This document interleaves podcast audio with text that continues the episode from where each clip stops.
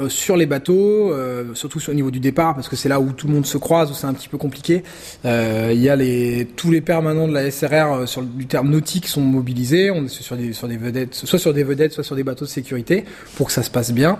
Ensuite, on a ce qu'on appelle un PC course, donc à terre, on a une personne, enfin, deux personnes en veille VHF toute la régate, donc de 7h à 22h, qui elles coordonnent s'il y a un souci les secours, qui arriveront au, à la capitainerie, parce que c'est pas avec nos petits zodiacs s'il y a un problème qu'on va pouvoir remorquer les bateaux. Donc on a un, on a un, contact avec la SNSM. Enfin c'est assez bien géré. On a quelque chose qui est bien huilé qui nous permet de d'être prêt à chaque éventualité. S'il y a un problème, on est là.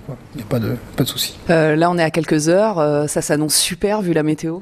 Ouais, on a une très très bonne météo, un vent euh, qui rentre pile dans le bon sens dès le matin, qui va permettre aux thermiques de rentrer. Donc on n'aura peut-être pas de pause qu'on a d'habitude, qu'on connaît très bien à La Rochelle, avec le entre midi et deux, pas de vent, le vent qui tourne, un peu, enfin un peu bizarre.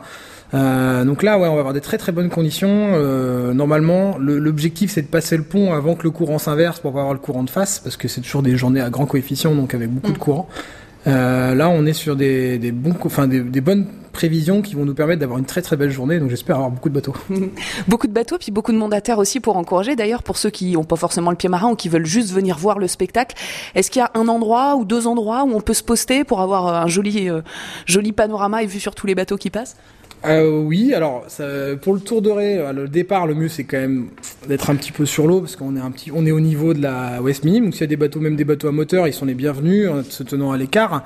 Euh, ils peuvent venir voir le départ qui est à 9 h Ensuite, euh, pour les personnes qui veulent voir les bateaux passer, vers 15 ou 16 heures, je pense que venir sur le pont de l'île de Ré, ça peut être très sympa parce qu'on peut voir même un petit peu avant. Je pense que début d'après-midi, se poster soit sur la plage de Sablonceau euh, ou en haut du pont, je pense que c'est encore, ça serait magnifique. Mm. Pour voir les bateaux revenir et passer sous le pont, ça peut être très sympa.